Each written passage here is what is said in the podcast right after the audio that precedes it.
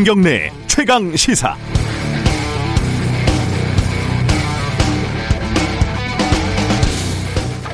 저도 인천 지역 화폐를 쓰는데요. 한 달에 50만 원까지 그 지역 내에서 사용을 하면은 10% 캐시백을 받는 형태입니다. 저 개인한테 5만 원이 이득이죠. 그런데 그래서 저는 지역 소비를 늘렸을까? 그건 좀 아닌 것 같습니다. 원래 50만 원 쓰던 거를 어, 신용카드나 현금으로 쓰던 거를 지역 화폐로 대체를 할 뿐이죠. 말하자면은 10% 할인된다고 한 달에 치킨 두 마리 먹다가 세 마리 안 먹는다는 거죠. 그제 그 조세 재 아, 조세 재정 연구원에서 나온 지역 화폐 보고서는 이런 부분들 등을 통계 자료를 통해서 지적을 하고 있습니다. 경제학적으로 보면은 충분히 제기할 수 있는 쟁점 중의 하나입니다. 여기에 대해서 지역 화폐 전도사쯤 되시는 이재명 지사가 반박을 하고 나섰습니다. 저도 이재명 지사가 어떻게 반박을 할지 좀 기대를 하고 있었거든요. 근데 그게 좀 이상했습니다. 일단 문재인 정부의 공약을 전면 부인하고 있다는 게 문제다 이렇게 얘기를 하는데 설마 국책연구원은 정부의 정책에 반대되는 내용을 발표하면 안 된다 이런 뜻은 아니겠죠. 만약에 그렇다면 이건 과거 어디서 많이 보던 살풍경 아니겠습니까? 또 정치적 주장에 가까운 얼빠진 연구 결과에 대해서 문책이 필요하다. 이 표현에서는 저는 좀 섬찟한 느낌마저 들었습니다. 이재명 지사가 그냥 지사입니까? 대선 지지율 1, 2위 하는 유력한 대권 주자 아니겠습니까? 그 연구자 밤에 잠이 오겠습니까? 실제로 연구원 측은 인터뷰를 거절을 했습니다. 말은 안 했지만 아마 무서울 겁니다.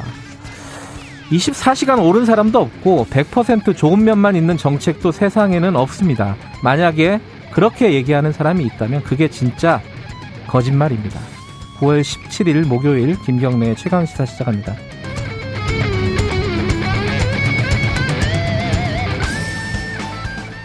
김경래 최강 시사는 유튜브 라이브 열려 있습니다. 실시간 방송 보실 수 있고요. 샵 9730으로 문자 보내주시면 저희들이 반영하겠습니다. 짧은 문자 50원, 긴 문자는 100원이고요.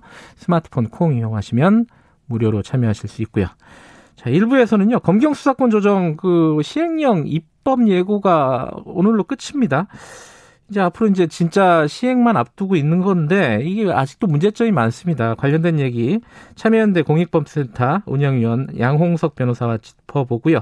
2부에서는 최고의 정치 준비되어 있습니다.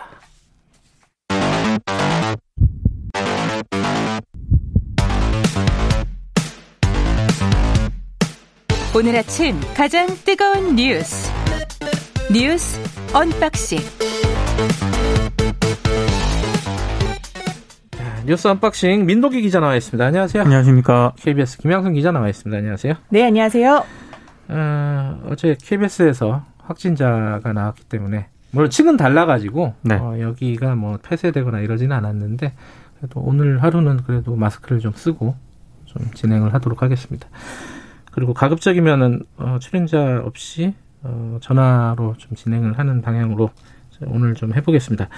일단 오늘 첫 소식은 민주당 얘기 잠깐 해볼까요? 어, 민주당 여러 가지 얘기가 있는데, 에, 뭐부터 할까요? 윤석, 아, 뭐야, 추미애 장관 얘기부터 잠깐 정리해 볼까요? 추미애 장관 얘기, 어제 새로 나온 얘기가 뭐가 좀 있었나요? 일단은 어제 서울 국방부 장관 청문회가 있었는데, 그 안에서도 이제 추미애 청문회다라는 말이 나올 정도로 네. 네. 말이 많았고요. 여러 가지 의혹들이 제기가 되고 있는데 똑같아요. 지금 뱅뱅 돌고 있습니다. 네. 결국에 국방부 민원실에 전화한 사람이 누구냐라는 게 쟁점 중에 하나잖아요. 근데 어제 신원식 국민의힘 의원이 국방부 민원실에 전화한 사람이 누구냐라고 하면서 어, 전화를 한 사람이 여성이다. 음. 그런데 관련 기록에는 추 장관의 남편 이름이 기재돼 있다. 라고 주장을 했어요. 네. 녹취 파일을 뭐 들려주면서 증거가 있게 이렇게 주장을 한 건 아니고요. 네. 어, 어떻게 보면은 여성이 전화했다라고 하니까 추 장관 본인이 전화했다라는 연상 작용을 좀 불러일으키는 그런 효과가 있는 주장을 하고 있습니다. 네. 그래서 신 의원이 역시 이제 서울 국방부 장관 인사청문회에서 한 얘기인데요. 네. 이제 익명의 제보를 인용을 하면서 이게 어떤 여자분이 전화를 했다. 근데 네. 남자분의 이름 그리고 그 이름을 확인해 보니까 추미애 장관 남편분의 이름이었다라고 음. 얘기를 했습니다. 네. 근데 이게 사실 검찰이 압수수색을 해놓고 왜곡은 하지 말라라는 뜻으로 내가 제보를 공개했다 이렇게 얘기를 했거든요. 네. 왜냐하면 증거 자료를 공개하지 않았으니까. 네. 그래서 검찰에다가 왜곡을 하지 말라라는 게 내가 들고 있는 게 진짜다라는 증거는 안 보여주면서 왜곡은 하지 말라라고 하는 거는 또 다른 압박이 아닌가라는 음. 좀 생각이 좀 드는데요. 뭐 나올 때까지는 나온 게 아니다. 나와봐야 아는 거죠. 어, 어제 민주당에서 논평을 냈는데 어, 저도 좀 뭐랄까 깜짝 놀랐습니다. 이게 뭐 갑자기 안중근 의사가 나왔어요. 그죠? 그러니까 박성준 민주당 원내대변인이 서면 브리핑을 했거든요. 네. 그러니까 추미애 장관과 아들과 관련해서 네. 추 장관의 아들은 나라를 위해 몸을 바치는 것이 군인의 본분, 그러니까 네. 위국 헌신 군인 본분이라는 안중근 의사의 말을 몸소 실천한 것이다. 이렇게 주장을 했습니다. 네. 논란이 좀 제기가 됐고요. 국내힘 김은혜 대변인이 논평을 냈는데 왜 난데없이 안중근 의사를 끌어들이느냐? 대국민 사과를 해도 모자랄 판에 나오는 용비 어천가 급할 때일수록 숨을 몰아쉬길 권하고 싶다 이렇게 지적을 했습니다. 네. 비난 여론이 어제 좀 심상치 않아 가지고요. 결국 민주당이 안중근 대목을 삭제한 뒤 다시 논평을 냈는데요. 박성준 원내대변인이 기자들에게 문자 메시지를 보냈거든요. 네. 대변인 논평에서 적절하지 않은 인용으로 무리를 일으켜 깊이 유감을 표한다. 앞으로 좀 더 신중한 모습으로 논평을 하겠다라고 사실상 사과를 했습니다. 잘 이해는 안 돼요.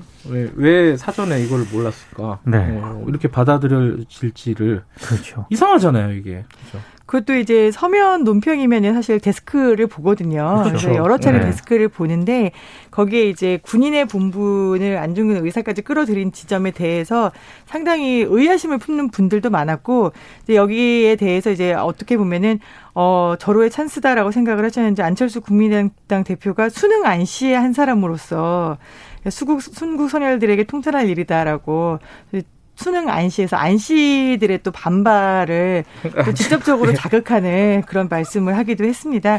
그리고 뉴스가 제일 많이 됐던 거는 윤봉길 의사의 장손녀인 윤주경 국민의힘 음, 네. 의원이죠. 네. 소년인데요.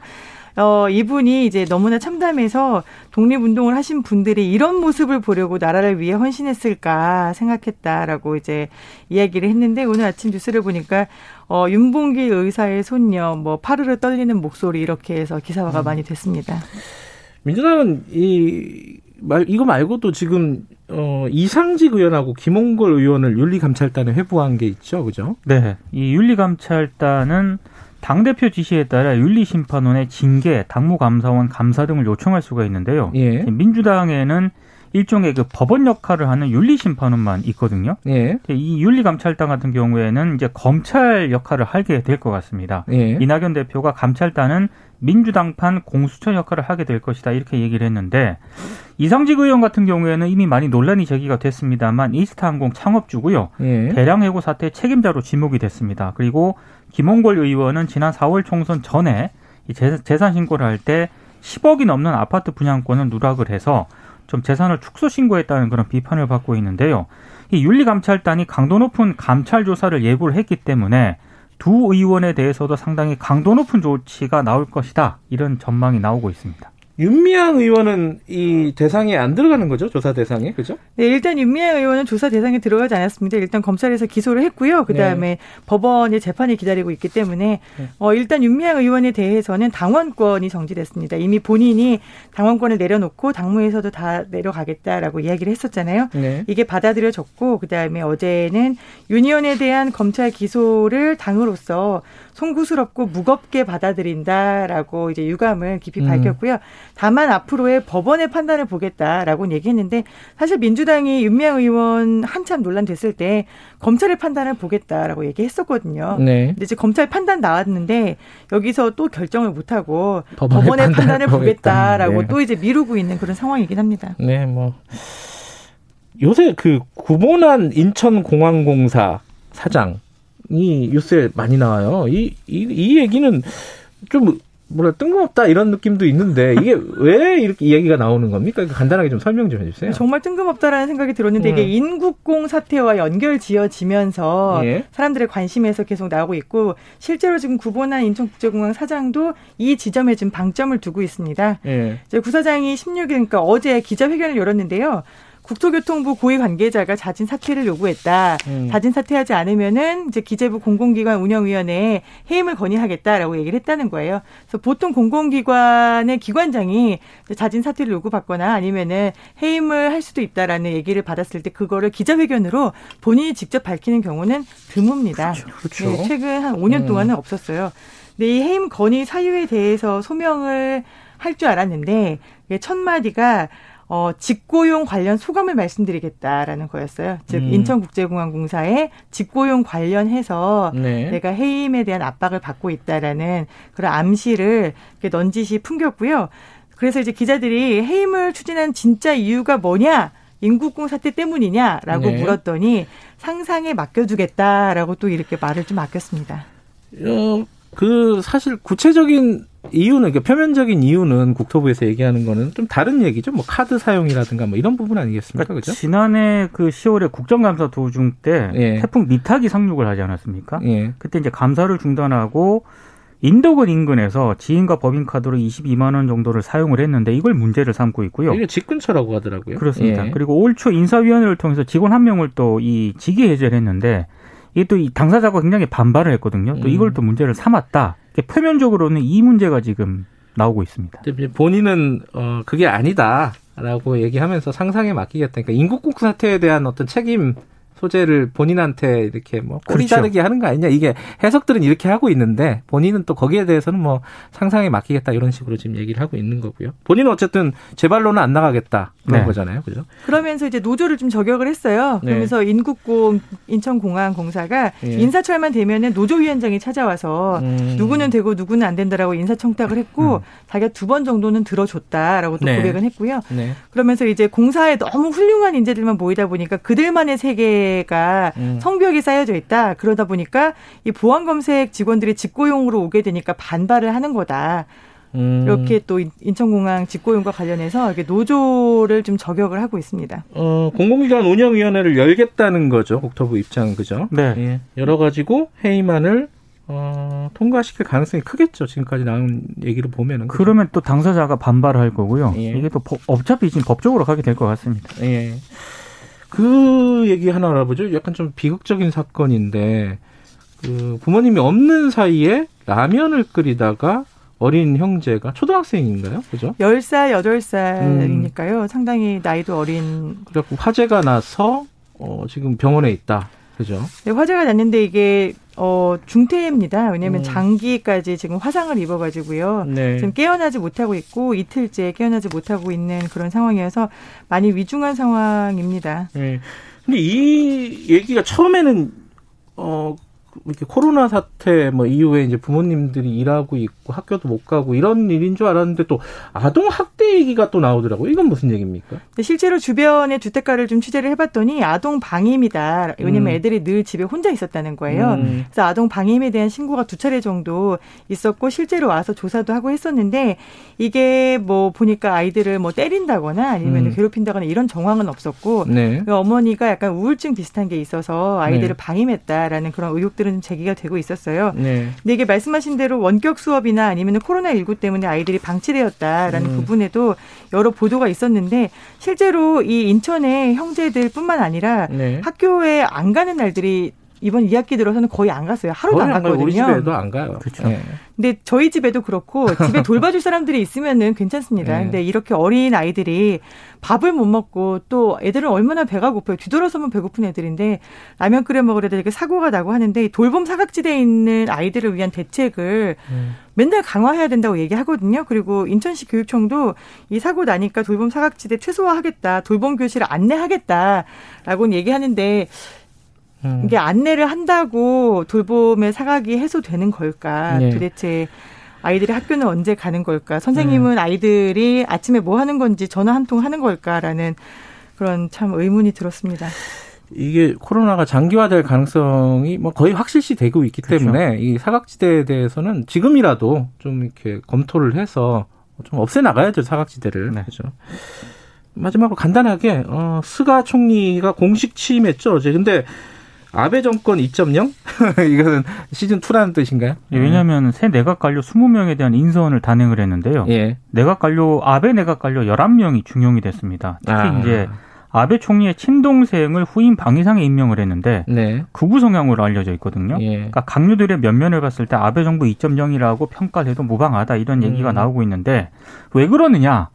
뭐 당내 기반이 아직 약한 탓도 있지만 이대로 가면은 아베 총리의 그늘을 벗어날 수 없을 것이다라는 전망이 좀 지배적입니다. 음. 문재인 대통령 축하 서한 보내면서 뭐 언제든지 만날 수 있다 이런 취지였죠, 그죠? 어. 원론적인 입장을 밝혔습니다. 음, 한일 네. 관계 개선을 하겠다는 뜻을 밝혔는데요. 네.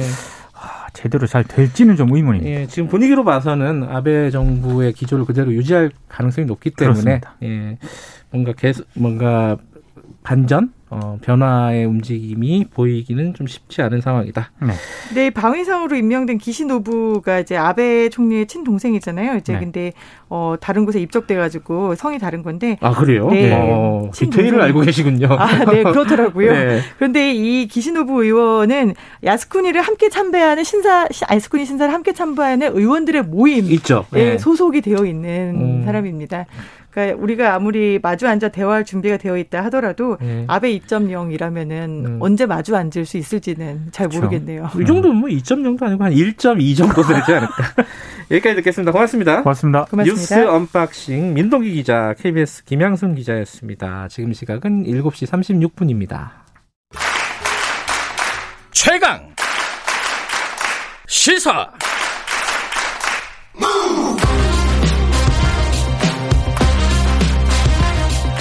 지금 여러분께서는 김경래 기자의 최강 시사를 듣고 계십니다.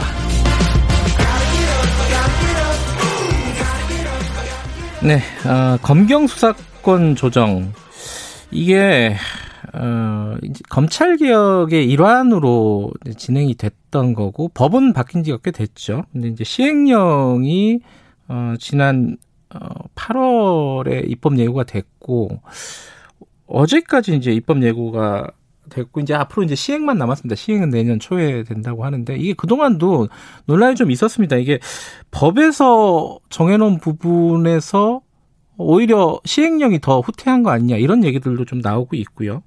그리고 지금 어 검찰의 수사권이 축소된 게 사실상 아니다 이런 얘기도 있고 또 경찰은 또 경찰대로 또 반발하고 있고 어, 이제 사실 시민 입장에서는 뭐가 바뀌는 건지도 잘 모르겠고 사실 이게 어려운 얘기라서요. 참여연대 공익법센터 운영위원 양홍석 변호사님 연결해 갖고 관련 얘기 좀 여쭤보겠습니다. 안녕하세요. 네, 안녕하십니까. 네. 이게 지금 시, 입법 예고가 어제까지라면요. 어, 그럼 앞으로 남은 절차는 어떻게 되는 거예요?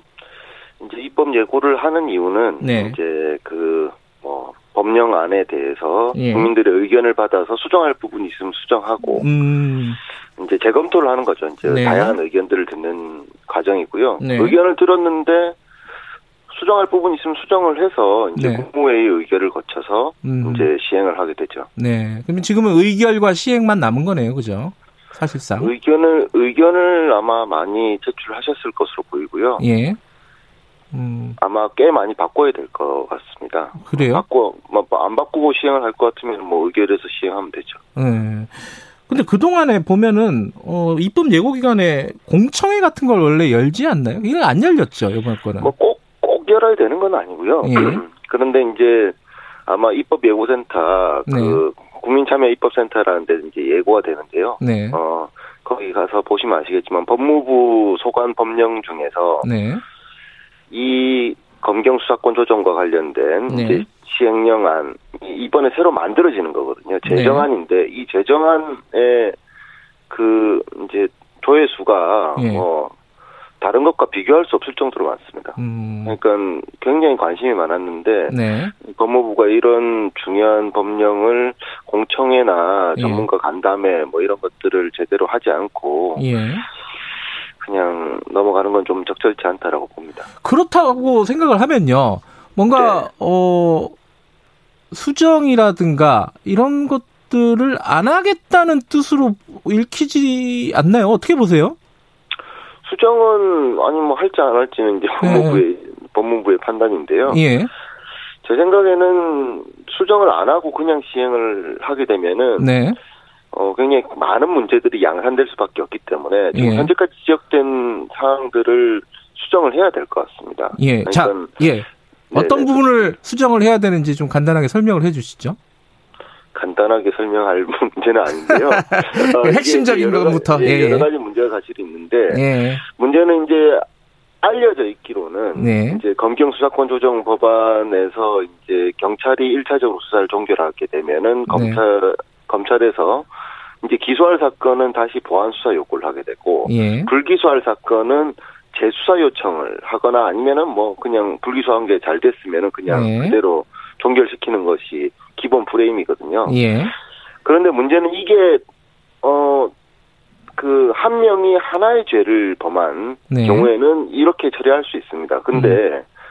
범죄가 그렇게 간단치가 않거든요. 네. 여러 명이 여러 개의 죄를 범하는 경우에 보면은 네. 어떤 범죄는 수사가 빨리 진행되는 것도 있을 수 있고 어떤 음. 경우에는 뭐 공범이 안 잡혀가지고 네. 수사가 좀 지지부진한 것도 있을 수 있죠. 그러면은 예. 이게 차이가 생기게 됩니다. 이게 처리 시간에 예. 차이가 생기게 되는데 그런 것들을 시행령에서 그러니까 법 법률 단계에서는 사실 그런 그런 것들 조정할 수가 없는데 예. 시행령에서 이제 그런 어 다수 관계자가 관여한 다수 범죄의 경우에 예. 처리할 수 있는 시스템을 만들어줘야 되는데 예. 그게 지금 없습니다. 없는 상태에서 보안 수사 요구하고 재수사 요청이라는 두 개의 그 전혀 다른 절차를 예. 거치도록 되어 있다 보니까 어떤 사건은 어 죄가 있는 사람도 있고 죄가 없는 사람도 있는데 그거를 그 죄가 있다라고 해서 보안 수사 요구를 해야 된다라고 하면은 예. 재수사 요청을 해야 되는 경우가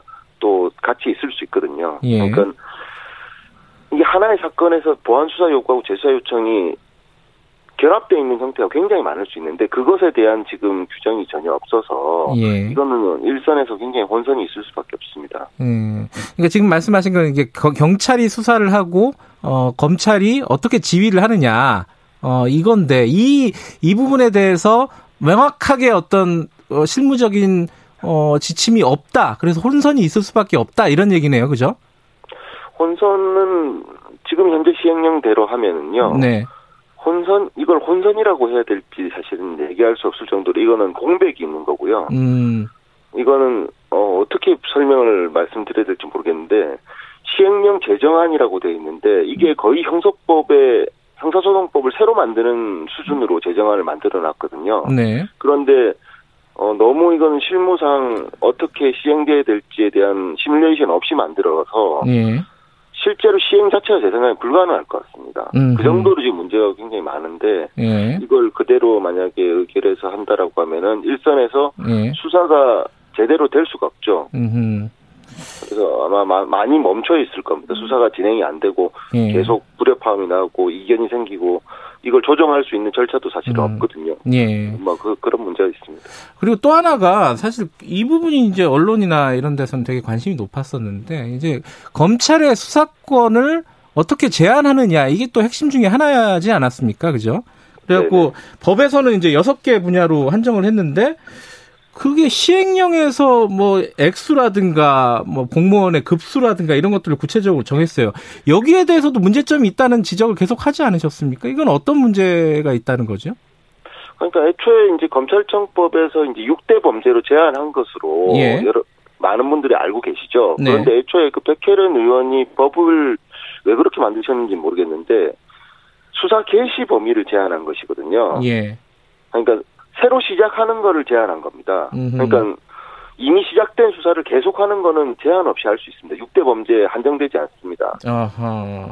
그러니까 이 자체가 사실은 이걸 뭐 검찰 개혁이다라고 이렇게 법, 법안을 만들어 놓고 검찰 개혁이다라고 그 얘기하는 것 자체가 사실은 부끄러운 것인데 네. 어쨌든 수사 개시 범위를 6대 범죄로 제한을 해뒀는데요. 예. 어 지금 시행령에서는 이제 6대 범죄를 구체화시키는 네. 것들을 이제 쭉 만들었고 그리고 네. 그또 법무부 부령도 이번 이번에 또 입법 예고가 됐었는데 부령에서는 뭐 부패 범죄의 경우에는 술의 액수에 따라서 이제 뭐 경찰이 하고 검찰이 하고 아 그러니까 6대 범죄에 포함이 되고 안 되고 네. 이렇게 정해놨습니다. 근데 문제는 6대 범죄라는 게 이제 뭐 대표적으로 뭐 부패 범죄, 경제 범죄 이런 용어들이 예. 사실은 어, 일반적으로 쓰, 쓰긴 하지만 법률 용어라고 보기는 사실 어렵거든요. 그러니까 음. 이거를 범위가 굉장히 한정적이지 않다는 거죠. 네. 다양하게 해석이 나올 수 있고. 네. 그런데 이런 불확정 개념을 갖다 법률 규정에다 넣어버리니까 네. 대통령령에서 그냥 사실상 입법을 해버리는 네.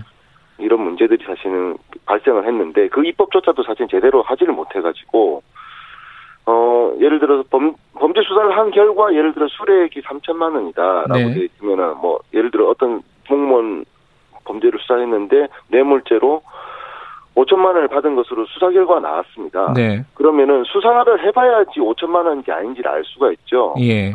근데 수사의 결과를 6대 범죄에 해당되는지 안 되는지 이제 수사 개시 개시 단계에서 판단을 해야 되는데 네. 결과를 개시 단계에서 판단하라는 지금 조금 말이 안 되는 음. 지금 기준을 지금 설정을 해둔 것이죠. 음. 근데 이렇게 되면은 사실상 첩보만 첩 그러니까 수사 개시를 한다는 건 첩보가 있다는 것인데 수사를 네. 개시할 만한 뭐 단서가 있다는 것인데 수사의 네. 단서상 5천만 원 이상 6대 범죄에 포함된다라는 단서만 있으면 수사를 개시할 수 있게 되니까 음. 실제로 검찰 수사를 직접 수사를 제한하는 효과는 사실 거의 없고요. 네. 어, 반대로 그 이게 실제 검찰이 해야 될 수사 분야에 대해서는 네. 이 규정으로 인해서 이 모함으로 인해서 단서상 애매한 경우에는 수사에 착수를 못하게 되는 그런 음. 또 문제점이 있을 수 있죠. 그래서 네. 하여튼 이 문제는 결국에는 그 민주당이 만든 그 검찰청법 개정안이 문제가 있었기 때문에 발생하는 문제인데 네. 지금 시행령이나 법무부령에서 이 문제를 전혀 해결하지 못하고 있고 오히려 더 문제를 가중시키는 지금 음. 그런 상황이 돼버렸죠. 그래서 이건 시행을 사실은 뭐 하신다고 하면은 할 수 있는데 네. 시행을 시행이 되면은 수사가 검찰 수사든 경찰 수사든 충돌할 수밖에 없고 이게 제대로 진행이 될 수가 없습니다. 지금 현재 이 음. 시행령안에 따르면은 상당한 예. 정도의 그 이제 다툼이 있고 뭐 여러 가지 이제 혼선이 있는 다음에야 정리가 될 수 있는 예. 그런 상황이죠. 그러니까 공백이나 혼선이 불가피하다 지금 안으로는 그, 그 대대적인 수정이 필요하다라는 말씀이신 거고요, 그죠? 그렇죠. 예.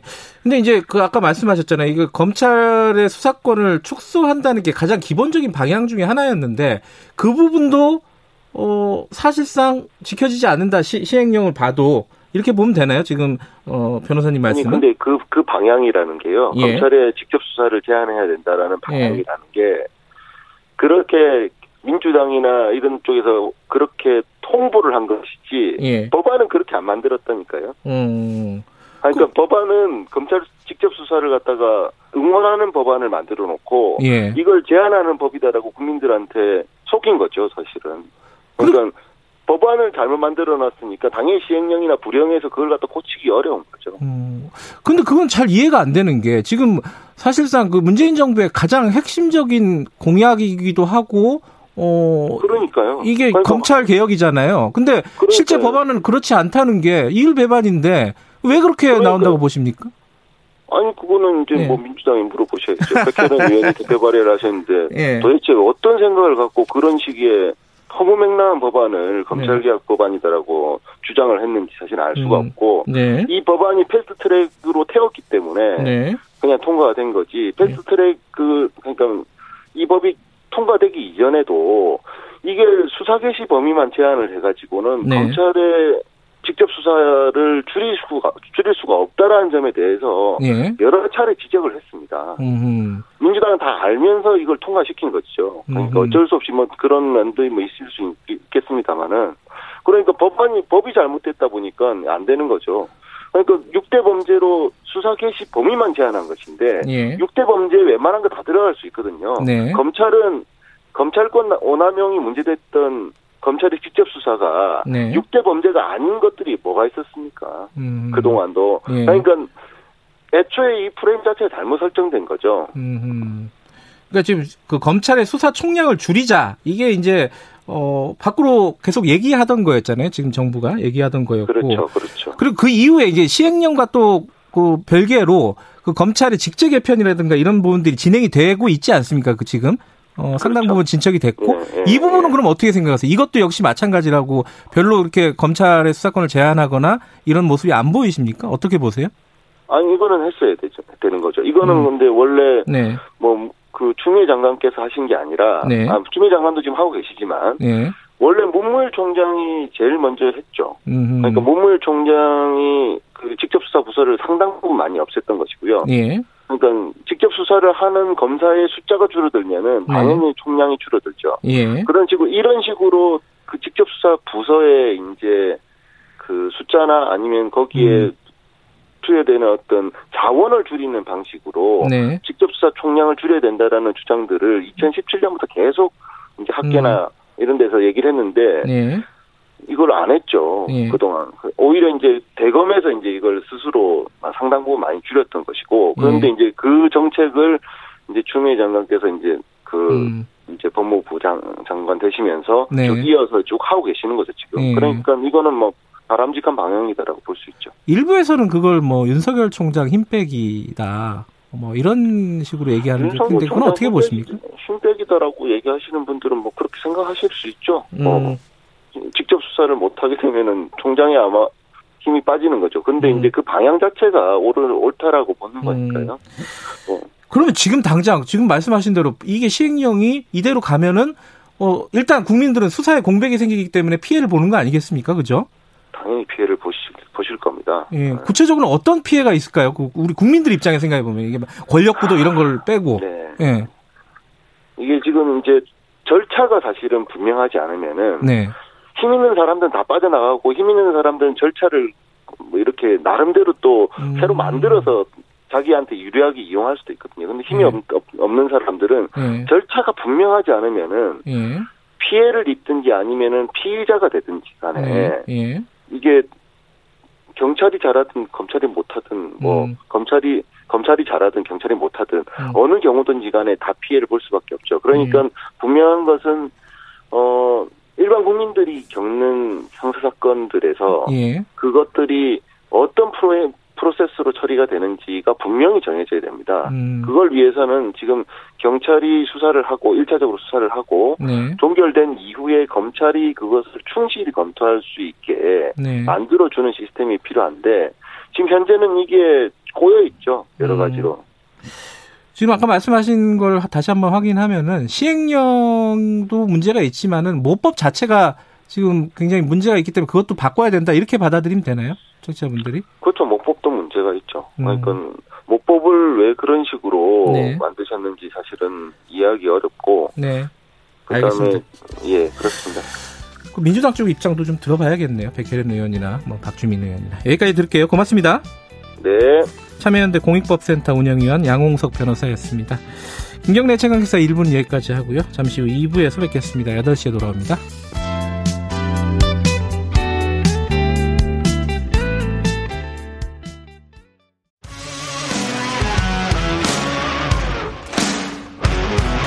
탐사보도 전문 기자 김경래 최강 시사.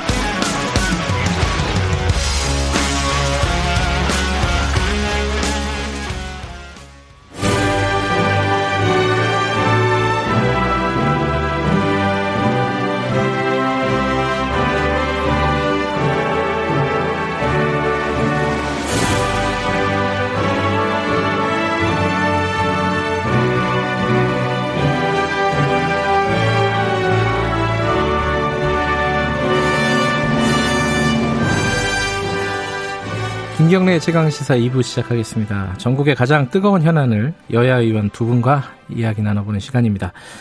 오늘도 두 분 나와 계신 게 아니라 오늘은 전화로 연결하겠습니다. 연결돼 있나요? 그 더불어민주당 홍익표 의원님, 안녕하세요. 네, 반갑습니다. 네. 그리고 국민의힘 윤영석 의원님, 안녕하세요. 네, 안녕하십니까. 예. 반갑습니다. 오늘 뭐 코로나 상황을 가려, 어, 뭐 고려해서 오늘은 그냥 전화로 좀 해보겠습니다. 이게 좀, 이 토론인데 전화로 하려니까 좀 어색하긴 하네요. 그래도 두 분들, 어, 두분 좀 활발하게 얘기를 좀 나눠주시기 바라고요 어, 김경래 최강 시사 유튜브 라이브 열려 있으니까요. 많이들 봐주시고, 문자 보내주시면 저희들이 대신 질문하고 반영하겠습니다. 짧은 문자 50원, 긴 문자 100원, 샵 9730으로 보내주시면 되고요. 스마트폰 콩 이용하시면 무료로 참여하실 수 있습니다. 이게 좀 지겨워하시는 분들도 있긴 한데 정치권에서는 이게 가장 큰 얘기라서 뭐 안 할 수가 없습니다. 어, 추미애 장관 아들 어, 휴가 문제 어, 어제도 뭐 국방부 장관 어, 인사청문회가 있었는데 사실상 추미애 청문회 아니냐 뭐 이런 얘기도 계속 나왔었고요. 어제 나온 얘기 중에 어, 몇 가지 얘기를 좀 어, 여쭤보도록 할게요. 일단은 어, 홍익표 의원님. 네. 당내에서 어, 뭐 사실 일관되게 이제 추미애 장관 쪽에서 이제 말씀을 하셨는데 대부분 박용진 의원이 어, 뭐랄까 유감 표시라고 할까요? 사과하는 얘기를 했습니다. 어, 죄송스럽게 생각한다. 이게 군대하고 교육 문제는 국민의 영린이다. 뭐 이런 얘기를 했습니다. 이거 어떻게 보셨습니까? 같은 당 입장에서? 아니 그는 이미 그 우리 당 대표도 그런 입장을 밝혔고 추미애 예. 장관 스스로도 유감 표명을 했지 않습니까? 음, 다르지 않다. 예. 네, 네. 왜냐하면 음. 아, 이런 논란 자체가 네. 소위 그 국회의원만 돼도 특권층으로 국민들이 생각하지 않으시겠어요? 예. 그러니까 이런 논란 자체로만 해도 뭐 송, 그 국민들께 송구하다. 그리고 지금 아까 저 앵커께서도 말씀, 음. 사회자께서 말씀하셨지만 지금 뭐 한 3주 연속 지금 저희 방송에서도 추장관 얘기만 하는 아, 것 예. 같은데요. 예. 어, 국정현안이 많은데 예. 좀 아쉽다는 생각이 들고 그다음에 그 저 박영진 의원조차도 이것은 사실 결국은 정치적 정쟁만 있지 아무것도 없다 이런 얘기를 하고 있어요. 같은 음. 방송에서. 근데 네. 그 방송 그 일부 언론들이 그런 건 다 빼고 박영진 의원만 의원이 마치 이제 인정하고 사과한 거다 이것만 부각하는 건데 네. 어쨌든 그 논란 자체에 대해서 유감 표명했고 그이 네. 결은 뭐 다른 그 당내 입장하고 다른 것이 아니다 생각합니다. 음, 네. 어 또 하나가 어제 그 유영석 의원님께는 이호 얘기를 좀 여쭤보죠. 네. 홍영표 민주당 더불어민주당 의원이 쿠데타 세력이 국회에 들어와서 공작을 하고 있다, 했다, 뭐 이런 취지의 얘기를 했습니다. 이건 어떻게 보셨어요? 막말이죠. 막말이다. 예. 어, 홍영표 원내대표는 뭐 지금 집권당이 민주당의 중진 아닙니까? 네. 그 지난번에 원내대표도 지냈고 또 이제 당시에 추미애 당 대표 어, 밑에서 이제 원내대표를 지내서 그런지 어, 추미애 장관을 지금 상당히 두둔을 하고 있고 네. 또 이제 추미애 장관과 친문 세력에게 잘 보이기 위해서 지금 아첨하는 그런 막말을 하고 있는데요. 어, 도저히 해서는 안 될 그런 발언이죠. 지금 음. 그 군사 구데타 얘기가 왜 나옵니까 여기서? 음.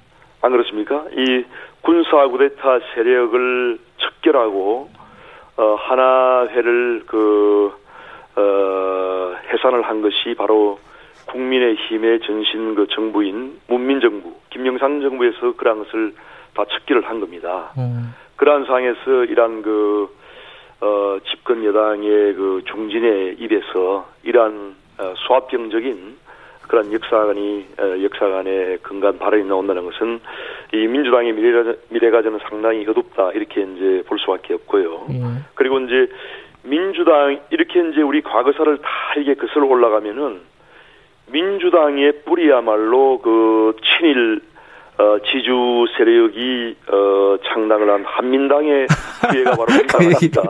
그래서 이런 식으로 아니, 너무 나가셨네. 그 제가 이제 그 이런 말씀을 굳이 드리는 것은 예, 예.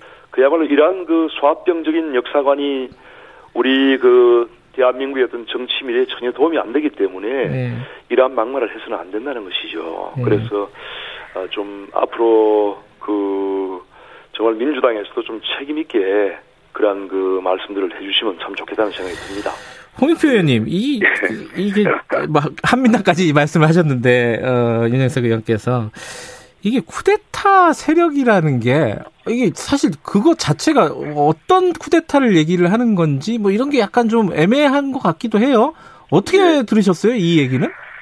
아, 우선 저 윤영석 의원님이 한민당까지 나와서 뭐 그러시려면은 이승만이 이승만 씨가 국부다 이 이것부터 처리하고 시작을 해야 될 것 같아요 반민특위를 가로막은 네. 자 그다음 제 얘기하는데요 쿠데타 네. 문제는 아마 그 지난 그 탄핵 당시에 쿠데타설이 있었지 않습니까? 아 그 얘기요? 예. 예, 예. 그리고 실제로 그 당시 문서를 문서를 보면 일정 정도 실행 계획까지 만들어졌었고요. 이 문제가 근데 조현천 당시 그 저그 기무사령관이 예. 지금 현재 그 해외에 나가면서 수사가 안 되고 있잖아요. 예. 그러면서 이거 아무것도 진척이 안 되는데 예. 지금 현재 신원식 그 의원님이 그 당시 그 연관이 있는 것 아니냐 이런 의혹이 아마 일부 있었던 것 같아요. 음. 그러다 보니까 아마 그런 발언이 연속 분석에 나왔고 네. 실제로 신원식 의원 같은 경우는 제가 보기엔 상당히 문제가 있는 거는 네. 어 김종인 그 대표 같은 경우는 정강 정강훈 목사하고 끊고 자는데 신원식 의원 같은 경우는 사실은 국회의원 되기 전에 대놓고 그 집회 나가서 반정부 음. 투쟁, 반정부 투쟁을 나서 국가전복을 얘기하셨어요. 네. 대놓고. 네. 저는 그 뭐 시체말로 하면 정강훈 퀴즈죠. 네. 근데 그 저는 이, 이, 만약에 진짜 김정인 대표가 극우 세력, 정광훈으로 대표되는 극우 세력과 끊기 위해서는 신원식 의원 같은 분은 출당시켜야 됩니다. 당에서. 음.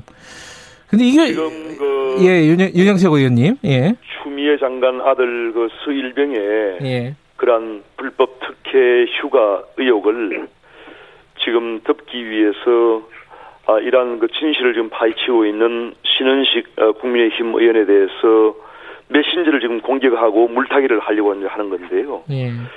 신은식 의원은 그 육사 생도 대장을 지냈고 그야말로 참군인의 그런 표상과 같은 그런 분입니다. 네. 그런 분을 지금 그 무슨 뭐 얼토당도 않게 뭐 쿠데타 세력이라니 말도 안 되는 이야기죠.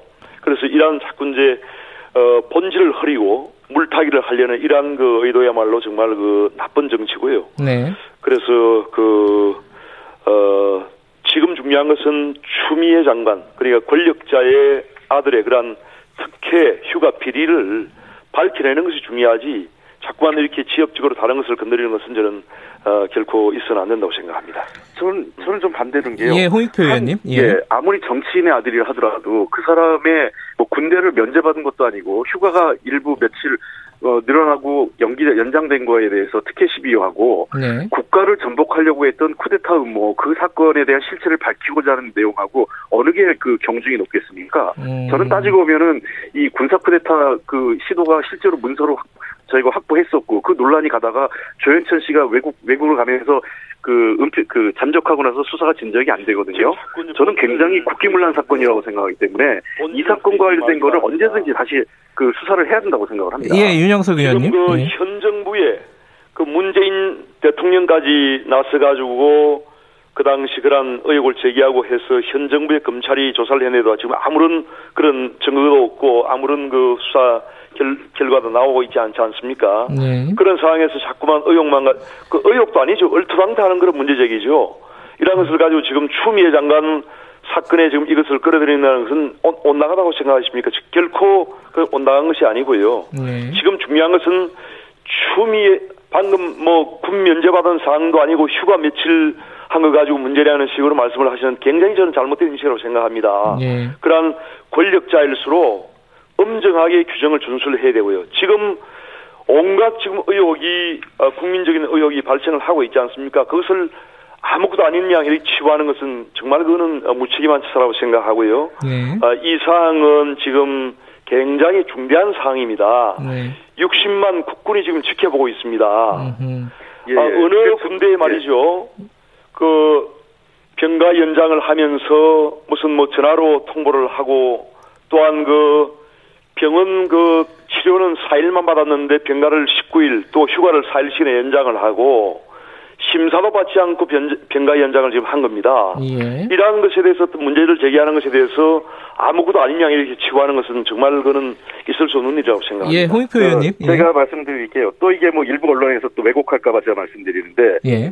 그 휴가를 뭐 여, 며칠 연장하고 병가를 연장한 게 아무 문제가 없다. 그게 문제가 없다라는 얘기가 아니라 예. 그건 그대로 체크해야죠. 지금. 아니 아니 제가 말씀은 경쟁을 받은 거예요. 하셔놓고 또 아니라고 아니, 제가 제 얘기를 할게요. 왜냐하면 예, 제가 말씀 예, 홍표 의원님 말씀부터 듣고요. 예. 분명히 제가 얘기, 제가 얘기하는 거는 군사 불법 휴가 며칠 사용한 시 문제가 아니라 잠깐만요. 예. 예. 저거 말 기다렸잖아요. 말씀하시는 동안. 예, 저 홍익표 의원님 먼저 말씀 듣고 예. 그다음에 윤영석 의원님 말씀 드릴게요. 그 네. 제가 말씀드린 거는 군사 쿠데타 음모하고 네. 한 정치인의 그 저 이 자식의 병가 문제하고 경중을 따졌을 때 어느 게 중하냐 이 얘기를 따진 거지 예. 문제가 없다라고 얘기한 건 아니에요. 그 두분 비교했을 때 어느 게 문제냐는 지금 홍익 그다음에 잠깐 잠깐만요 홍익표 의원님 예 아니 지금 예 아니, 잠깐만요 윤영석 의원님 예 쿠데타가 지금 것이 아무것도 없는데 예, 예. 아니 왜 왜 아무것도 없어요. 근데 쿠데타 저도 저도 직접 문서를 받고 김사무권이 나왔어요. 알겠습니다. 그리고 지금 현재에서 수사가 진행이 안 되는 거는 조현천 씨가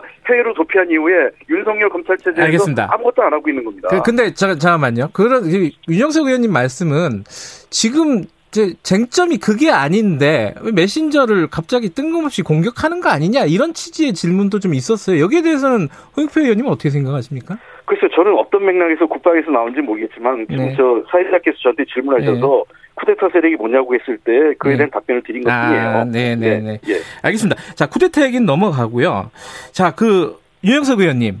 요거에 대한 의견을 좀 듣고 싶은데 어제 그 민주당에서 논평 낼 때 어, 추미애 장관 아들을 안중근 의사에 빗대서 얘기를 한 부분이 있습니다.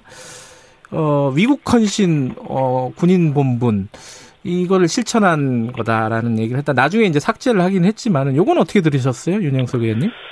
어, 뭐. 그 원내 대변인이 이제 그러한 논평을 했다가 네. 어, 사과를 하고 이제 삭제를 했다고 제가 들었습니다. 네. 그참 어, 낯뜨거운 그런 일이죠. 그래서 네. 어 권력자의 아들의 그러한 특 혜 휴가 어, 불법 비리를 어, 모면하기 위해서 지금 우리 어, 독립 운동의 그 영웅인 안중근 의사까지 이렇게 참 어, 그런 비교를 하는 것은 이것은 뭐 정말 그 참 부끄러운 일이고요. 아, 있을 수 없는 일이고 독립운동의 그러한 어떤 그 명예에 어 그야말로 어 누가 되는 그런 그 은사라고 저는 생각합니다. 그래서 지금 왜 이렇게 이제 민주당의 모든 대부분의 의원들이 그 추미애 장관을 엄호하고 또 대변인들까지 나서서 이렇게 방어망을 치는가 하면은 네. 추미애 장관의 이 사건에 이제 상당히 불법성이 저는 있다고 생각합니다. 그래서 이 사건이 이제 결국은 그 진행되는 추이에 따라서 지금 1년 6개월밖에 남지 않은 문재인 정권의 레임덕이 본격화될 수 있는 그런 상황이기 때문에 네. 그것을 결사적으로 지금 막는 것이에요. 예. 그래서 근데 이것을 그 대변인 또 국회의원들 다 나서가지고 국방부 장관까지 지금 나서가지고 이렇게 그 하는 것은 어 앞으로 이 문제가 더 이렇게 악화되어서 저는 새로운 의혹들이 자꾸만 제기되고 해서 결국은 네. 현 문재인 정부와 민주당이 훨씬 더 큰 질곡에 빠질 수밖에 없을 것이라고 저는 생각합니다. 그래서 예, 예.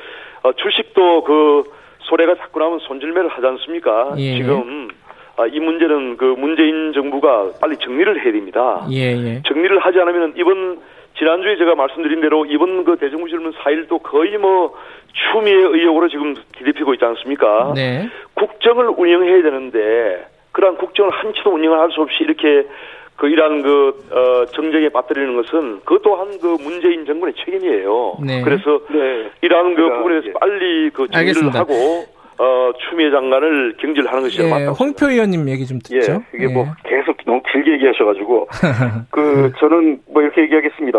뭐 아까도 계속 의혹만 얘기했지. 그러니까 국민의힘에서는 그 제대로 뭐가 문제가 있는지 불법적인 게 뭐가 있는지를 사실을 갖고 얘기했으면 좋겠어요. 그냥 끊임없이 의혹만 제기하고 해명이 나오면 그걸 믿을 수 없다. 그건 음. 사실이 아니다. 그, 자, 뭐 일방적인 주장만 얘기하고 사실을 보려고 하지 않아요. 그리고 네. 좋은 말씀 하셨어요. 그, 그, 그, 저 대정부 질문 4일 내내 지금 오늘 이제 4일째 들어갔는데 네. 도대체 국민의힘의 관심은 그좀 글로벌 팬데믹 그 코로나19 관심도 없습니까? 그리고 음.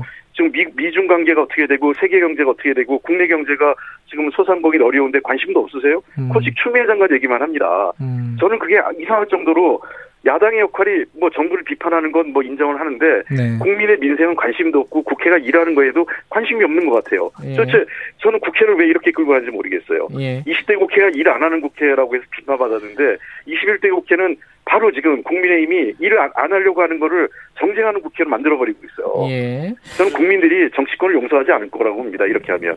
저는 예. 정말 그 우리한테 시급한 민생 현안부터 다루고 예. 이제 검찰이 수사하니까 검찰 수사 결과 보고 추장관 법적으로 책임질 문제 있으면 책임지는 거고요. 예. 그다음에 국민이 도의적으로 판단해서 아 이거는 법적인 문제는 없지만 국민이 보기에는 이건 적절치 않다라고 생각하면 그에 따른 정치적 책임을 추미애 장관과 정부 여당이 지는 겁니다. 음. 그럼 지켜보시면 낼 일이에요, 지금은요.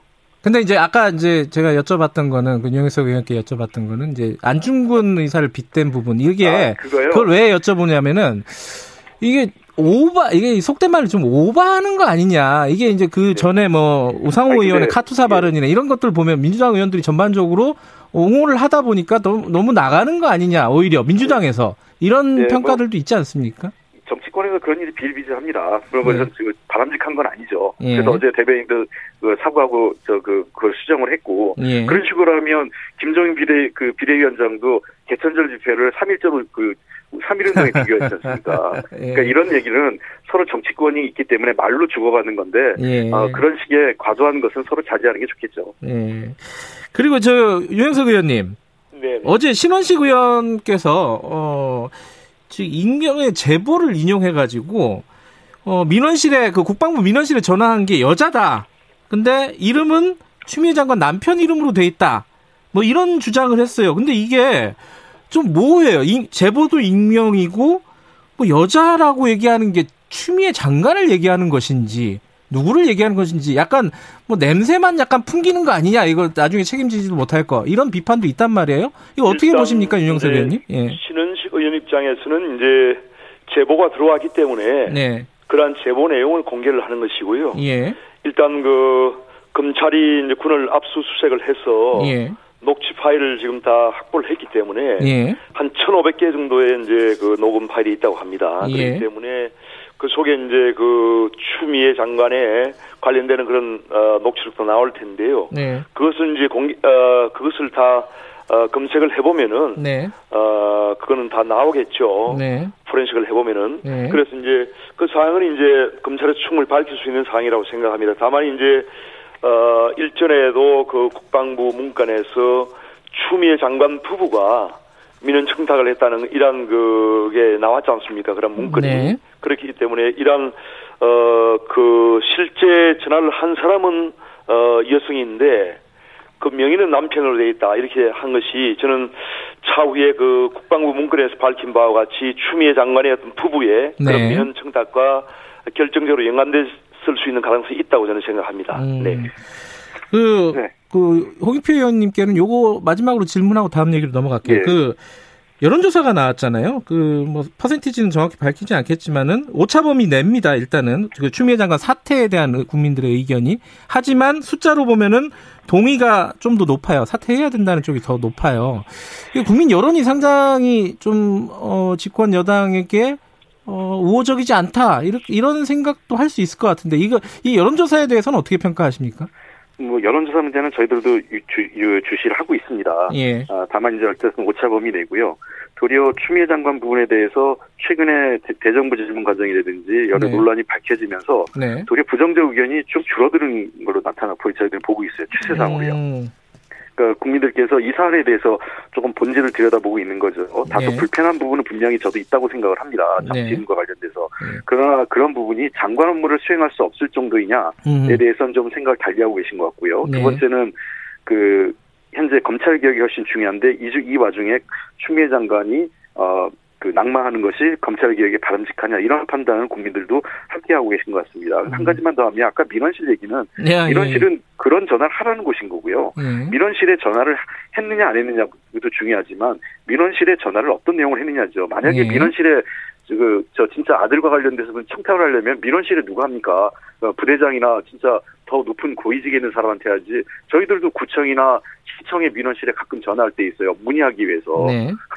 그 민원실에 전화한 것 자체를 문제 삼는 건 저는 적절치 않고 이번 신원식 의원의 그런 방식이 적절치 않은 게요. 많은 제보가 들어오지만 그 제보에 대해서 사실관계를 크로스 체킹해서 네. 그 밝히는 게 맞지. 그냥 이런 게 있다라는 식으로 해서 한면 찾고 그래서 정치 공작이라는 일각의 비판이 제기되는 겁니다. 그래서 음. 어, 신원식 의원이나 국민의힘에서도 문제 제기 좋습니다만 문제 네. 제기를 네. 좀더 어, 그 객관적으로 다듬어서 그냥 폭력성만 하지 말고 어느 정도는 사실관계가 확 확인된 이후에 공당이 책임 있게 발표했으면 좋겠습니다. 예, 그 윤영석 의원님 짧게 한 말씀 듣고 다른 얘기로 넘어갈게요. 네, 추미애 장관은 그 부인을 했지만 결국은 보좌관이 여러 차례 전화를 어, 청탁 전화를 했다는 것이 이미 밝히시지 않습니까? 예. 그리고 국방부 민원실에도 전화를 했고 전방위적으로 전화를 한 거예요. 그러니까 음. 그래서 그 결과가 지금 그 아무런 어떤 서류도 없이 지금 입증 서류도 없이 지금 휴가가 아, 병가가 19일 사용이 되고 휴가 연장이 4일간 되고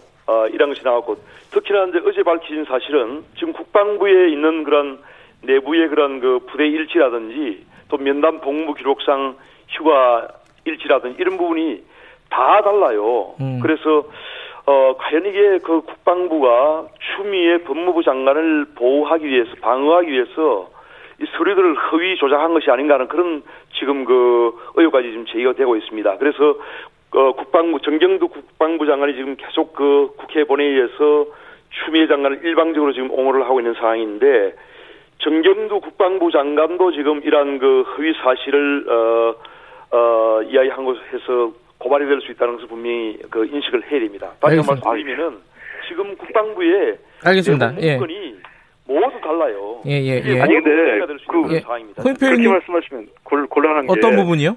예, 그 대정부 질문에서 국방부 장관의 발언을 갖고 고발할 수 있다.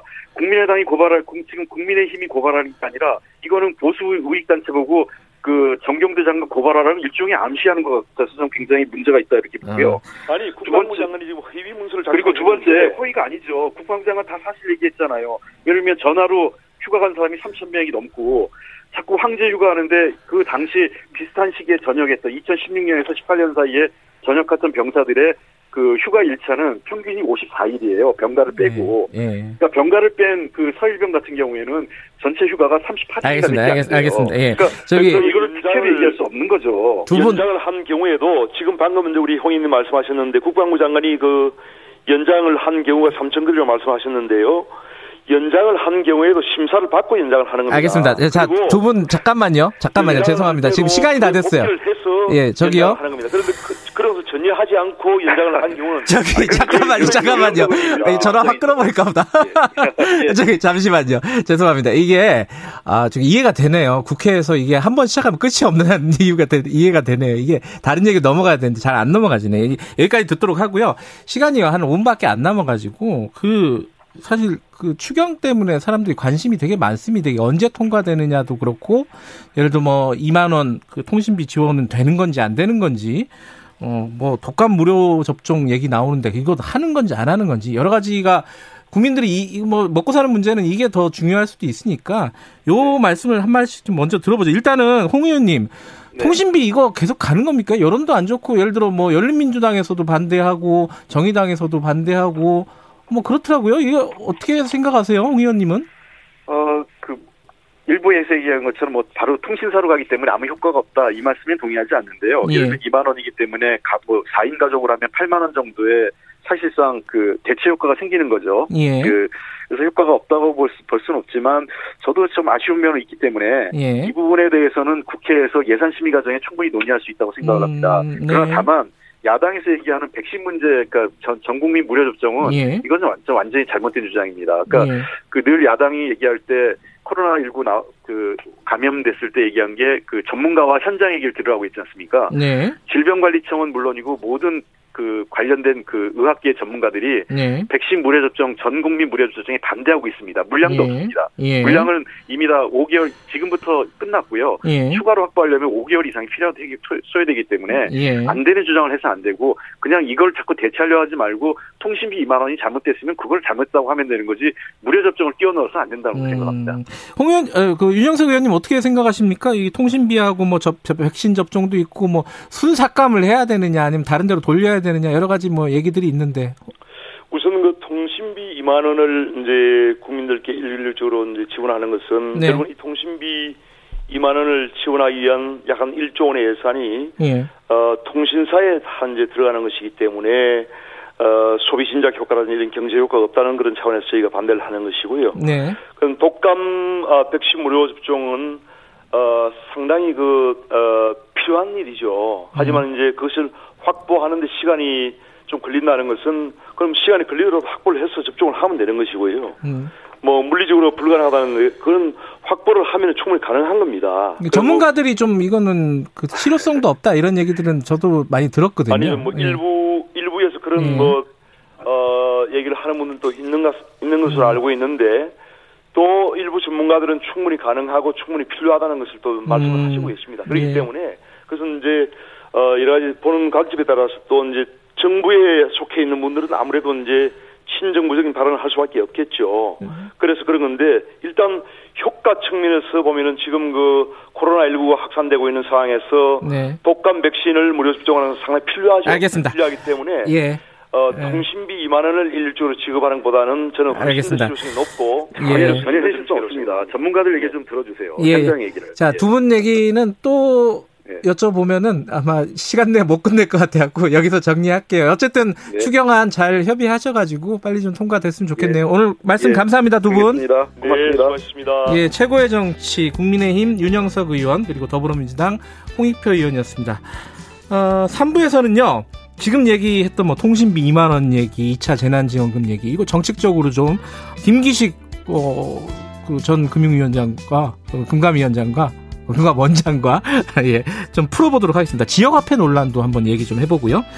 미중 간의 갈등 화해의 제재 이거 우리 기업들 어떻게 되나 궁금하신 거 많죠? 전문가 좀 연결해 보겠습니다. 일부 지역국에서는 해당 지역 방송 보내드립니다.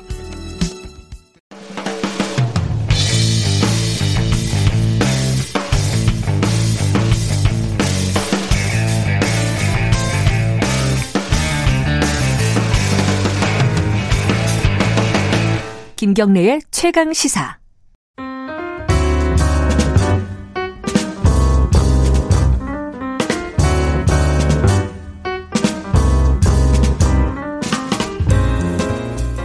더 나은 미래를 위해 오늘의 정책을 고민하는 시간입니다. 아, 먹고 사는 얘기 좀 해보죠. 아, 지겹네요, 진짜. 김기식의 정책 이야기, 식스센스, 김기식 더미래연구소 정책위원장. 오늘은 전화로 연결하겠습니다. 위원장님, 안녕하세요. 예, 안녕하세요. 예. 아, 건강하시죠? 일주일 동안 안 네, 뵈니까. 네. 항상 네. 걱정이 됩니다. 다들.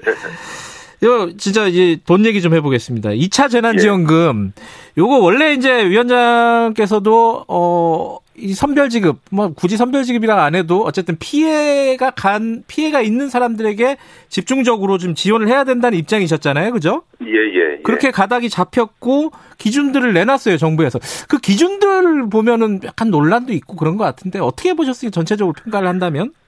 예, 이번 2차 재난지원금은 지난 1차 재난지원금이 네. 이제 그 정치적인 이유와 어쨌든 선별의 어려움 때문에 네. 아, 이게 넓게 주되 적게 준 것에 비하면 이번에는 이제 어, 코로나19로 인해서 이제 매출이나 소득에 직접 타격을 받은 네. 자영업자라든가 특수고용 노동자 등 이런 층을 계층으로 대상은 좁히되 네. 지원 금액은 최대 200만 원까지 두텁게 주는 방식으로 일종의 타겟팅화된 집중 지원 방식을 어, 선택을 한 거죠. 네. 그러니까 이거는 이제 어, 이게 원래 이름이 재난지원금 아닙니까? 그러니까 네. 이제 재난으로 인해서 타격을 받지 않은 분에게 주는 건 맞지 않는 거죠. 그래서 이제 재난에 직접적인 타격을 받은 계층을 하되 이게 이제 어 1차 때 이제 서울시나 경남이나 이제 이런 데는 이제 소득 하위 그 50% 이렇게 설정을 했잖아요. 근데 네. 이번에는 이제 소득 기준이 아니고 이제 어떤 음. 계층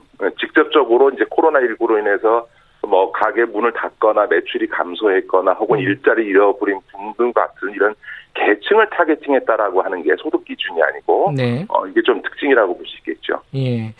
근데 이게 이제 그 벌써부터 이제 매출액이나 이런 것들을 증빙을 어떻게 해야 되느냐 이게 또 이러다 보면은 추석 전까지 뭐가 되게는 하겠느냐 뭐 여러 가지 걱정들이 겁니다. 있습니다. 어떻습니까? 왜냐하면 이제 정부에서도 이제 이거의 음. 신속성이 중요하기 때문에 예. 무슨 신고나 이런 걸 거치지 않고 네. 그 이게 왜냐하면 이제 카드사 매출 정보로 이 자영업의 매출이 바로 파악이 되거든요. 왜냐하면 모든 가게에서 음. 거의 90% 이상이 어, 카드로 이루어지는 거래이기 때문에 그렇죠. 그래서 이제 그 자료 협조를 받아서 음. 신속하게 정부가 음. 선정을 해가지고 네네. 아, 통보해주고 그, 그 통보받은 사람들이 신청해서 지급하는 방식으로 아주 신속하고 효율적인 방식을 취할 거기 때문에 네. 무슨 매출 준비의 어려움이나 이런 문제는 아마 아, 정부에서도 음. 충분히 다 준비했다고 보여집니다.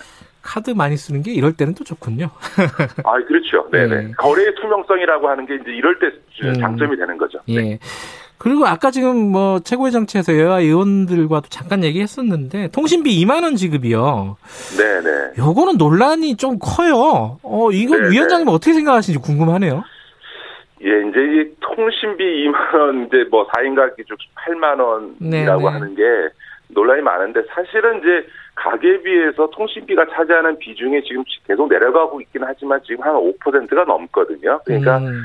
소위 그 가계비에서 차지하는 비중상 가계 지원 효과가 없다고 얘기할 수는 없고 네. 또 이제 8만 원에 이제 예를 들어서 통신비 지원이 되면 네. 그것을 쓰는 대신에 이제 정부 지원금으로 예. 그 여유가 생기는 나머지 8만 원으로 다른 추가 소비를 할 수 있는 거니까 예. 그런 이제 역량을 통해서 어쨌든 소비 촉진 효과도 일부 없다고 할 수는 없는 거죠. 네. 네 그렇기 때문에 너무 이제 폄하 되는 것에 대해서는 이제 정부 음. 관계자들이 음. 조금 반발하는 건데 그렇다 하더라도 이번 2차 재난지원금이 어, 이 코로나로 인해서 타, 그 타격을 받은 분들에게 네. 집중 지원하자고 해놓고 뭔가 이게 좀 그 다른 분들 못 주는 분들을 위한 뭔가 좀 생생내기용처럼 보여지니까 음. 이게 거기다 거기다 9천억이나 쓴다 그러니까 이게 조금 비판과 조롱의 대상이 되는 거 아닌가 그런 점에서는 음.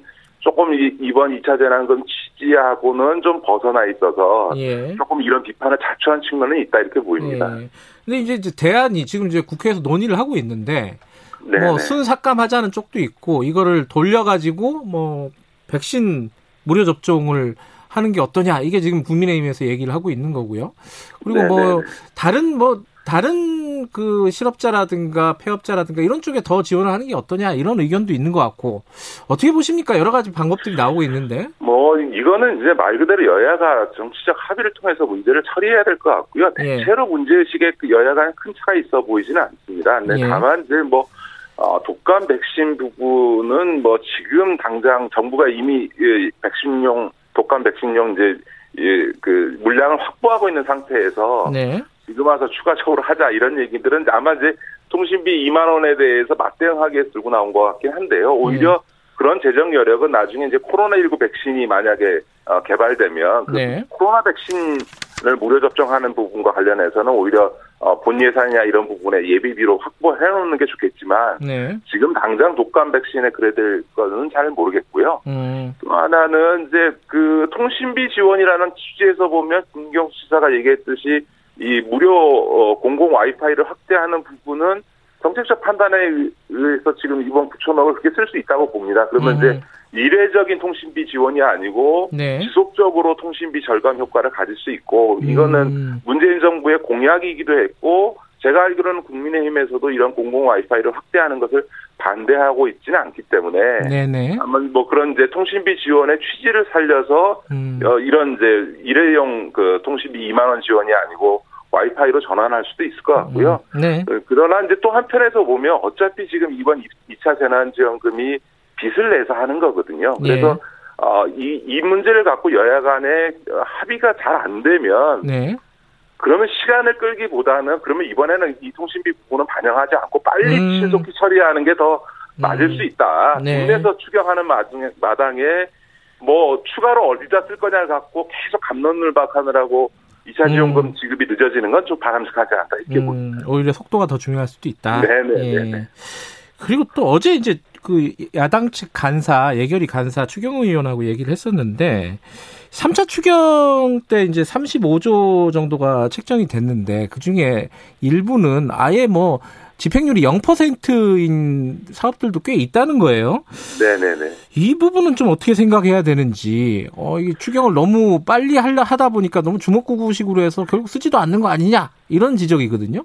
그 매번 이제 추경을 편성하고 나면 결과적으로 네. 그의 말이 끝날 때면 집행 못하는 추경 예산이 남게 되는 게 일반적으로 나타납니다. 근데 아직 네. 이제 4개월 정도 남아 있기 때문에 정부에서도 네. 이제 그 추경 예산을 신속히 집행하려고 노력을 하는 것 같긴 하고요. 다만 네. 이번 이, 어, 2차 재난지원금과 관련된 4차 추경은 말 그대로 이번에는 그 다른 예산 없이 그냥 요 딱 2차 재난지원금에 포커싱된 맞춰진 음. 이제 그 4차 추경이기 때문에 네. 어, 뭐 그것을 뭐 3차도 못 썼는데 무슨 왜 4차냐 이렇게 얘기할 음. 문제는 아닌 것 같고 그런 점에서는 뭐 여야 간에도 이견이 있어 보이진 음. 않습니다. 알겠습니다. 오, 또 다른 얘기 하나 여쭤볼게요. 이거 어제 좀 제, 어, 논란이 됐던 부분인데 지역화폐 관련해 가지고요. 요새는 뭐 네네. 지자체에서 경쟁적으로 굉장히 많이 만들었어요. 저도 쓰고 맞습니다. 있고. 네. 예. 근데 이게 조세재정연구원에서 연구를 통계 자료를 가지고 해봤더니 뭐 경제 전체적으로 뭐 매출이라든지 고용이 늘어난 그런 증거는 찾을 수가 없다. 오히려 부대 비용이나 이런 것들이 발생을 해서 뭐 문제가 있다. 그래서 좀 어, 전체적으로 중앙 정부에서 통일을 하든가 뭔가 재고를 할 필요가 있다. 이런 취지의 보고서였어요. 이거 사실 굉장히 중요한 정책적인 어, 아젠다인데 어떻게 생각하십니까? 이 부분에 대해서는? 예, 예, 저도 그 조세재정연구원 보고서를 음. 좀 봤는데요. 네. 어, 저는 뭐, 그 연구자로서 충분히 할 수 있는 주장을 했다고 봅니다. 그러니까 음. 예를 들어서 지금 핵심적인 거는 네. 각 지역에서의 효과는 몰라도 국가 전체적으로 보면 이게 이제 매출 증대 효과라든가 그거에 따른 고용 증대 효과는 사실상 없다. 그러니까 왜냐하면 매출이 이전되는 효과일 뿐이지. 그렇죠. 그러니까 순증시키지 않는다. 예를 들어서 음. 마트에서 골목 상권으로 또 A 지역에서 B 지역으로 매출을 이전시킬 뿐이지 네. 전체적으로 순증시키지 않는다. 그런데 음. 전체적으로 순증시키지 않는데 비용은 2천억이 넘게 들어가니 음. 국가적인 차원에서 보면 이게 굉장히 비효율적인 거고 기존에 있는 온누리 상품권과 같은 걸로 대체하면 되지 왜 굳이 이렇게 하냐 음, 네. 라고 하는 비판적인 보고서를 낸 거고 그거에 대해서 전수 데이터를 사용해서 지금 핵과 아마 10월 달에 정식 보고서가 나오는 것으로 예, 알고 예, 있습니다. 이제 예. 그 점에서는 어, 연구자로서 충분히 그런 보고서를 낼 수 있고 경제학적으로 뭐 타당한 측면이 있는데 다만 이것도 보는 관점에 따라 다른 거죠. 그러면 전체적으로 어 이게 경제 승성가 없다 하더라도 예를 들어서 골목 상권이라든가 동네 마트, 전통시장 이런 부분에 있어서는 어, 지역화폐가 분명히 긍정적 기능을 하는 게 측면이 음, 있거든요. 네네. 근데 이것도 이제 그 보고서에서는 소비자 후생의 관점에서 보면 어 그 마트가 더 동네 시장이 더 비싸니까 음. 소비자 후생의 관점에서는 소비를 왜곡시켜서 오히려 후퇴된다 이렇게 얘기하는 거거든요. 네. 근데 이거는 골목상권이나 전통시장 보호라고 하는 거는 좀 다른 가치에서 네. 정책적으로 하는 거잖아요. 그러니까 네. 이런 부분들을 그렇게 좀 너무 경제 효율성 논리로 평가하는 거는 부적절하다라고 음. 충분히 그 경제 조세정 연구원 보고서도 비판받을 소지를 음흠. 안고 있는 거죠. 예를 들어서 이제 우리가 마트 영업시간 제한을 하지 않습니까? 네. 소비자도 불편해요. 그리고 마트가 당연히 시장보다 싸니까. 네. 그렇지만 우리가 그렇게 영업을 제한해, 마트의 영업을 제한해서라도 전통시장을 살리자고 하는 거지 않습니까? 네. 이런 이제 그 정부의 어떤 소상공인 보호 정책이라고 하는 거나 그것을 위한 보조금은 단, 단순히 경제적 효율성 논리만으로는 음. 비판하면 안 되는 거라고 저는 생각합니다. 음. 근데 이제 이 논란에 사실 말씀하신 대로 이 정책 보고서 원어브 댐이니까요. 나중에 이제 네네. 정책을 할 때 참고를 하면 되는 부분인데 이제 이재명 지사 같은 경우에는 이제 얼빠진 국책 연구기관이다. 이게 약간 좀 강도가 높았죠 비판의 수위가. 그리, 그러기도 하고 엄중 문책해야 된다. 어, 예, 예. 이런 표현도 썼어요. 요거는 부적절한 거 아니야? 이런 비판도 있을 수 있고 어떻게 보셨습니까? 이거는? 예, 그 굉장히 위험한 어, 발언이자 어, 어, 태도지요. 그러니까 음. 저는 그 이재명 지사가 그 이견이나 본인과 다른 의견에 대해서 보이는 이런 태도 그리고 네. 어 표현에 있어서는 어 상당히 본인을 위해서도 조금 저는 자제하고 신중할 필요가 있다고 음. 생각합니다. 예를 네. 들어서 이런 식의 태도면 앞으로 어, 경기도사나 경기연구원에선 이재명 지사 도정에 관해서는 전혀 일도 비판할 수 없을 거고 네. 어지 않겠습니까? 네. 더더군다나 지금 이제 이재명 지사는 대권 후보 1순위이고 국민들은 이제 이재명 지사가 만약에 어, 대통령이 된다면 국정 운영을 어떻게 할까? 네. 이거를 보면서 이제 가늠을 하고 있을 텐데, 네. 어, 지금 이제 대권 주자 일이 됐다고 재판에서 대법원에서 무죄 나서 일이 됐다고 벌써 이렇게 자신과 다른 견해를 보이는 어, 음. 것에 대해서 이런 태도로 보인다면 과연 진짜 대통령 됐을 때 음. 어, 그러면 자, 이, 자신의 정책과 다른 이야기를 하는 어떤 기관이나 이런 거에 대해서 어떤 태도를 취할 거냐. 네. 에 대해서 우려하지 않을 수 없는 거죠. 이런 음. 점에서는, 어, 이명 지사 본인을 위해서도 네. 이런 태도는 심각하게 좀 문제가 있기 때문에 네. 좀 성찰해서 좀 바꿔야 될 것 같고요. 음, 네. 무엇보다 연구자의 연구 자율성, 네. 학문의 자유에 대해서는 존중돼야 되고요. 무엇보다 네. 김대중 대통령께서 이게 이제 이 국책 연구소들이 다 정부 부처 산하 기관에 있다 보니까 부처가 시키는 대로만 연구를 하니 학문의 네. 자율성이나 연구의 자율성이 침해된다고 해서 부처에서 다 떼내 가지고 경제인문사회 연구회라고 하는 것 밑으로 산하로 데리고 왔습니다. 그래서 음. 법에도 뭐라고 돼 있냐면 국제연구기관의 연구의 자율성과 독립성을 보장한다 이렇게 돼 있거든요. 아, 그래요. 음. 그러니까 국제연구소도 국가 정책에 음. 대해서조차도 비판할 수 있는 건데 네, 네. 어, 그 이재명 지사가 본인이 추진하고 강조하고 있는 지역화폐에 대해서 비판했다고 더구나 학문적인 연구 보고서를 놓고 조사해서 문책해라. 네. 이러면 진짜 분석경님 얘기까지 나오게 되는 거죠. 자, 어쨌든 간에 이게 정책적인 얘기니까요. 이게 지역화폐가 우후죽순으로 생긴 건 사실이고, 뭐 일정 부분 아까 말씀하신 대로 도움이 되는 것도 또 사실이고, 또 네. 비용이 네. 또 발생하는 것도 사실이고, 뭔가 좀 재고를 하고 전체적으로 리뷰를 하고 해야 될 필요가 있을까요? 시점을 어떻게 보십니까? 지금 시점을?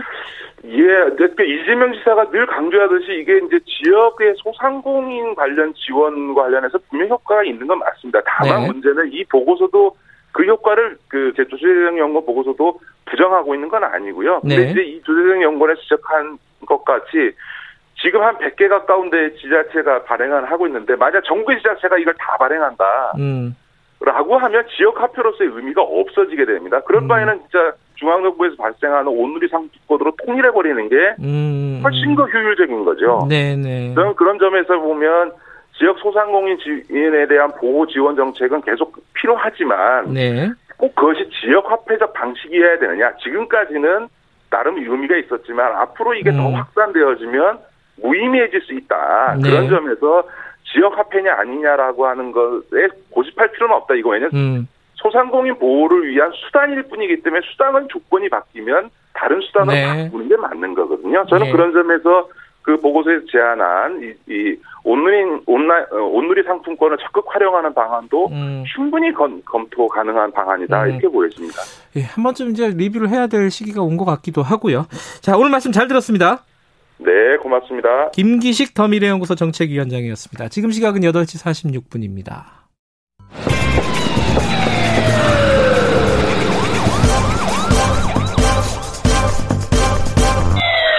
김경래 최강 시사. 네, 어, 미국의 화웨이에 대한 제재요. 중국의 통신 장비 업체죠. 이것 때문에 이제 우리 기업이 타격을 받는 거 아니냐. 뭐 이런 뭐 여러 가지 우려들도 나오고 있습니다. 오히려 기회가 되는 것도 아니냐. 뭐 이런 얘기들도 있고요. 이게 약간 좀 헷갈리는 상황입니다. 어찌 됐든 간에 지금 화웨이 제재는 이 전체적인 뭐 반도체라든가 어, 통신 장비 이 시장의 판도를 바꾸는 그런 상황이 돼 버렸어요. 관련 얘기 정철진 경제평론가와 함께 얘기 좀 나눠볼게요. 안녕하세요. 네, 안녕하십니까. 뭐 궁금한 것부터 여쭤보죠. 그, 어, 왜 미국은 이 화웨이에 대해서 몇 년 동안 계속 이렇게 뭔가 제재하고 뭔가 금지하고 왜 이러는 겁니까? 화웨이가 그렇게 중요한데요?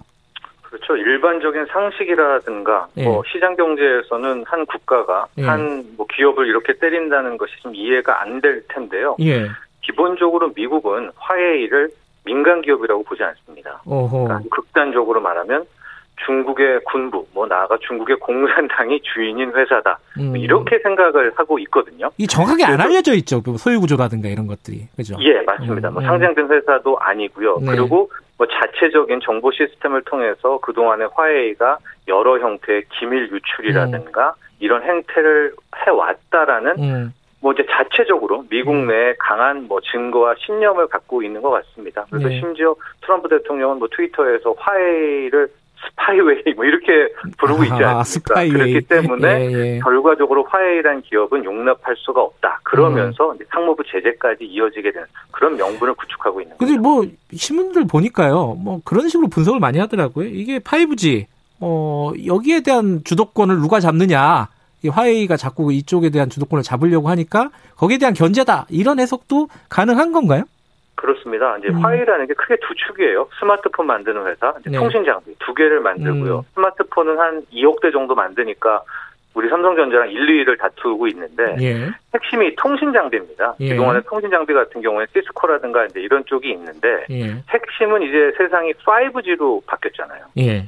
근데 5G 5세대 이동 통신의 통신 장비를 보면 화웨이 같은 경우에는 기술력도 기술력이지만 가격 경쟁력이 엄청나거든요. 음. 그러니까 현 상태로 화웨이가 전 세계를 밀고 나가면 어, 다, 뭐, 수지 타산 맞출 거 아니에요, 주파나를? 네. 그러면은, 이 화웨이의 이 5G 통신 장비를 쓸 수밖에 없는 그런 상황들이 이제 속속 나오고 음. 있고요. 네. 더 중요한 것은 5G라는 것은 아직 기술 표준이 없어요. 그러니까, 음. 먼저 많이 선점한 다음에 딱 깃발 꽂으면 그쪽에 아하. 생각하는 standard 표준이 표준이 돼버리기 때문에 예. 아마도 거기에 따른 미중 뭐 5G 패권 이것도 또 하나의 이유가 될 수가 있죠. 그 전부터 사실 말씀하신 대로 미국은 화웨이에 대한 제재를 계속 해왔는데 이번에 네. 15일부터 하는 거는 특별히 뭐가 다른 거예요?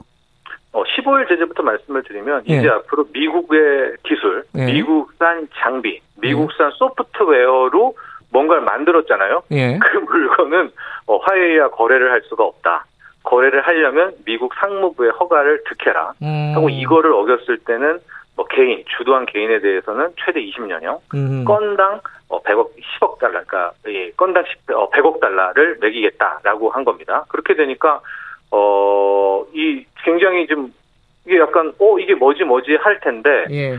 그 잠깐만요. 건당 100억 달러 이 부분은 제가 파악을 해야 되는데 한 11억 정도가 될 겁니다. 아마도 예. 그 건당 제재가 될 거는 그, 그 예. 원화는요. 근데 실은 그 제재보다도 더 큰 상무부의 제재가 있습니다. 그게 두려운 건데요. 음. 바로 세컨다리 보이콧입니다. 음. 그렇게 제재를 하다가 미국이 정말 이 기업은 말을 끝까지 안 들고 화해이랑 거래를 하네 그럴 경우에는 달러 결제를 막아버리는 수까지 음. 쓸 수가 있는 게 미국 상무부거든요. 아니 근데 그러니까 굉장히 두려운 제재죠. 미국이 이러, 이렇게 네. 하는 게 가능한 거예요 국제법적으로?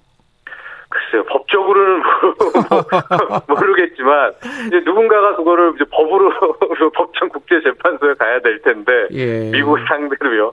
어 현실적으로는 뭐 사법 재판소에 끌고 가기는 만만치가 않겠죠. 예, 참 화해도 문제가 많겠지만 미국도 무섭긴 무서워요. 어쨌든 우리 뭐 삼성이라든가 대표적으로 뭐 하이닉스라든가 이쪽이 반도체 많이 팔고 있었잖아요, 그죠? 그렇죠. 네. 그거 이제 하나도 못 파는 거예요? 어 현재로서는 그렇습니다. 그래서 오. 뭐 우리 기업이 일, 부뭐 상무부에 수출 뭐 허가를 해달라라고 뭐 예. 했는데 당연히 이제 거절이 될 것 같고요. 예. 삼성전자 같은 경우에 전체 매출 비중이 한 3%, 하이닉스는 한 11%. 우리가 연간 한 12조, 13조를 화해랑 거래를 하게 되는데 네. 일단은 못 한다고 봐야 되겠죠. 뭐 허가를 해줄 가능성은 없으니까 그래서 어. 이제 멈춰 있게 되는 것이고. 근데 그 못 팔게 되고 그리고 네. 또 사지도 못하는 거죠. 예를 들어 통신 장비 이런 것도 못 사는 거죠. 그렇죠. 네. 음, 그러면은 서로의 거래가 안 되는 거니까요. 그 이제 근데 그게 이제 우리한테 위기다 이런 얘기도 있고 아까 제가 처음에 말씀드린 네. 것처럼 그 스마트폰 시장에서 우리가 더 이제 어, 약, 약진할 수 있거나 통신 장비 시장에서 더 우리나라 이제 그 판매량을 늘릴 수 있거나 이런 기회일 수도 있다는데 그 평론가님은 어떻게 생각하십니까? 어, 일단 단기간에서는 평가하기가 좀 힘듭니다. 어, 왜냐면, 하 예. 예, 화웨이가 뭐 외신에서는 6개월치를 준비해 놨다 이미 뭐 이런 소재 부품 장비를요. 아 재고 재고를요? 예, 재고를. 제 생각에는 1년치 이상은 분명히 확보해 놨을 겁니다. 왜냐하면 음. 예 화이의 제재가 뭐 갑자기 나온 것도 아니기 때문에 예. 분명히 여기까지를 생각해 놨겠죠. 그렇기 예. 때문에 아마 단기적으로는 특히 11월 3일 미국의 대통령 선거 때까지는 거의 정중동의 흐름일 것 같고요. 음. 만에 하나 이제 트럼프가 재선에 성공하고 진짜 몰아붙인다. 중국에 네. 대한 것들을 몰아붙인다라고 할 경우, 네. 이 중기선으로 넘어갈 경우에는 우리가 구도를 좀 다시 잡아야 될 것 같은데요. 음. 스마트폰 시장에서 지금 화웨이가 꽤 많이 치고 왔습니다. 뭐 거의 네. 3위권에서 뭐 애플은 완전히 제꼈고, 뭐 삼성도 제치고 있는데 그 스마트폰 거의 아마 삼성전자로 올 수가 있거든요. 아하. 그렇게 된다면 당장 삼성전자가 뭐 한 3억 대 정도도 만들 수가 있게 되겠고요. 음. 또 하나가 이 통신 장비 예. 쪽에서는 예. 화웨이의 타격이 심은 우리에게는 굉장히 좋은 겁니다. 왜냐하면 음. 5G에 지금 굉장히 치고 나갔잖아요, 화웨이가. 예. 근데 우리도 5G 통신 장비를 하고 싶어 합니다. 삼성전자도 예. 지금 기치를 걸었고요. 그렇다면 예. 화웨이가 좀 멈춰줘야 그 틈을 음. 이용해서 우리가 빨리 가서 따라잡을 수가 있기 때문에 네. 중장기적으로는 뭐 그렇게 나쁜 포석만은 음. 아니다라고 볼 수가 있죠. 그래요. 근데 미국 기업들도 사실 화웨이랑 거래하는 기업들도 많이 있을 거고 미중 네. 무역 분쟁이 이제 거기 장기화되면은 미국 기업들도 죽는 소리 하는 거잖아요. 요번 그렇죠. 제재에 대해서도 불만이 있을 것 같은데요. 불만의 목소리가 분명히 있을 겁니다. 그런데 예. 예. 전반적으로 지금 어 이 대선 구도가 맞물려가지고요. 음. 이제 반중 쪽으로 가는 것을 하나의 뭐 트렌드로 잡았다. 이렇게 된 것 같아요. 그러니까 실은 어, 트럼프 대통령 누가 봐도 반중이잖아요. 예. 중국이 미국의 이익을 침해하고 있다라고 하고 예. 바이든을 친중 인사 이제 또 이렇게 하니까 바이든이 아니다. 내가 해도 중국의 제재는 할 것이다. 그래서 큰 틀의 미국 내 분위기는 음. 바이든이든 트럼프든 어, 중국 쪽에 대한 제재는 거의 한 목소리를 내고 있다 이렇게 네. 보고 있어서 또 네. 그런 미국 내 기업들도 아마 거기에 그냥 발맞추고 상무부에 따르고 있지 않나 또 음. 이렇게 예측해 봅니다. 그 아까 이제 대선 때까지는 정중동의 분위기로 갈 거다. 그러면 당장 네. 중국이 어 그래 우리도 그러면 무역 보복할 거야 이렇게 나오지는 않을 거다라는 말씀이신 거죠? 아 근데 저는 이제 시나리오 두 개로 보죠. 네. 네.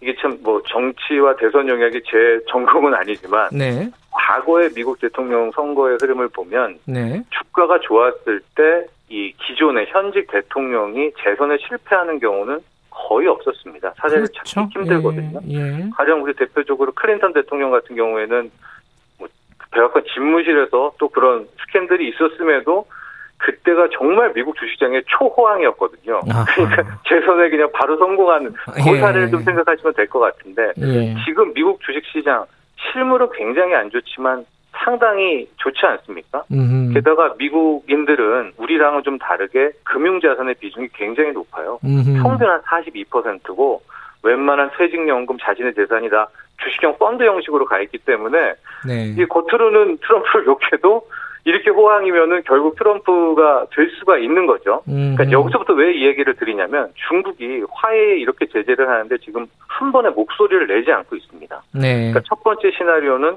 중국이 숨죽이고 있다가 뭐 트럼프 대통령이 재선되는지 안 되는지를 보고 그 다음에 반격에 나설 것이다라는 해석도 가능하지만 네. 만에 하나 주식시장도 계속 좋고요. 이제 계속 그 지지율 어, 뭐죠 그 뭐 여론조사 할 거 아니겠습니까? 예. 9월 뭐 셋째 주, 9월 음. 넷째 주, 10월 첫째 주, 10월 둘째 주 하는데 트럼프의 당선 가능성이 굉장히 높아진다. 예. 그렇게 된다면 이건 뭐 제 개인적인 생각이지만 예. 그때쯤에는 중국이 나중에 쓰려고 했던 보복 카드를 아. 청구세 왜냐면 대선 직전이니까. 알겠습니다. 좀 대선 상황 네, 좀 지켜봐야겠네요. 있기 때문에 예, 예, 여기까지 듣겠습니다. 예, 정철진 정철진 평론가였습니다. 고맙습니다. 감사합니다. 오늘 여기까지 할게요.